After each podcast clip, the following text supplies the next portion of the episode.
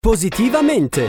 Le buone notizie per un mondo migliore a cura di Avis, Associazione Volontari Italiani del Sangue. Bentrovati amici da Alessandra Riccetti e benvenuti a questo nuovo appuntamento con Positivamente, le buone notizie alla radio. Il tumore alla mammella colpisce ogni anno in Italia circa 500 uomini, un dato da non trascurare se si pensa che la disinformazione spesso ritarda la diagnosi e quindi la possibilità di intervenire tempestivamente.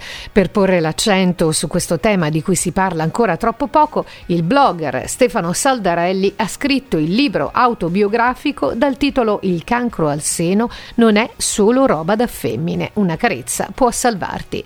Ma com'è nato? Nata l'idea di questo libro? Lo abbiamo chiesto direttamente all'autore. Sentiamo. Tutto parte da una esigenza che è quella di esternare un disagio che ho provato all'inizio di questo mio percorso oncologico, inaspettato, inusuale se vogliamo anche per un uomo, che ovviamente mi ha pian piano introdotto in un mondo a me sconosciuto, a, ai più sconosciuto, che ovviamente è fatto, è fatto tinteggiato di rosa, che ovviamente è quello che in qualche maniera è stato sempre indicato come un percorso oncologico, ahimè, eh, in prevalenza femminile, o, qua- o, quantomeno forse per un'errata comunicazione eh, esclusivamente appannaggio delle donne. Quindi questo è il primo punto che a me eh, all'epoca, nel 2017, poi 2018, quando ho cominciato a fare un'attività social, ha dato particolarmente, diciamo pure fastidio. Le donne possono essere parte attiva nell'aiutare gli uomini a prevenire questo tipo di tumore. A Stefano Saldarelli il suggerimento della moglie a fare dei controlli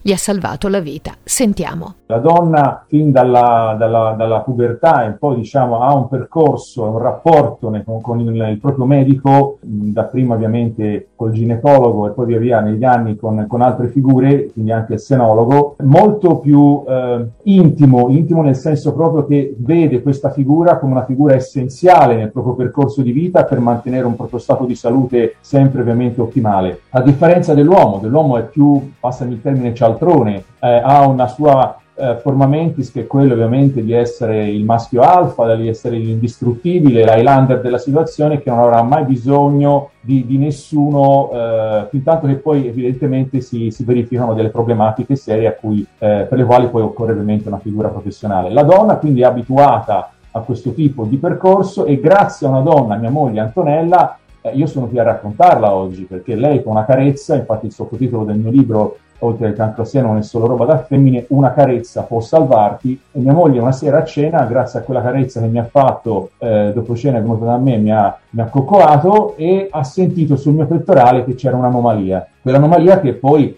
ha voluto indagare eh, portandomi per forza un, eh, a fare tutte le varie, varie, analisi, cosa che io non volevo fare, e la sua sensibilità, la sua capacità di capire quale poteva essere la gravità anche di un nocciolino che per me era la, un nulla, eh, è stata tale e tanta che mi ha, appunto, mi ha portato a, a, una conclusione che ritengo più che positiva. Finisce qui questo appuntamento con Positivamente, grazie per averci seguito. Da Alessandra Riccetti è tutto, appuntamento alla prossima. Positivamente! Le buone notizie per un mondo migliore a cura di Avis, Associazione Volontari Italiani del Sangue. Rosso e giallo sono presenti nella vita di tutti i giorni. Sono i colori della passione, dell'amore, della felicità, ma anche del sangue e del plasma, insostituibili per la cura di numerose malattie. Forse non lo sai, ma è possibile alternare la loro donazione e accrescere così il tuo gesto di generosità. Vivi la vita a colori e dona in doppio. Scopri come su avis.it. Be red, be yellow, be avis.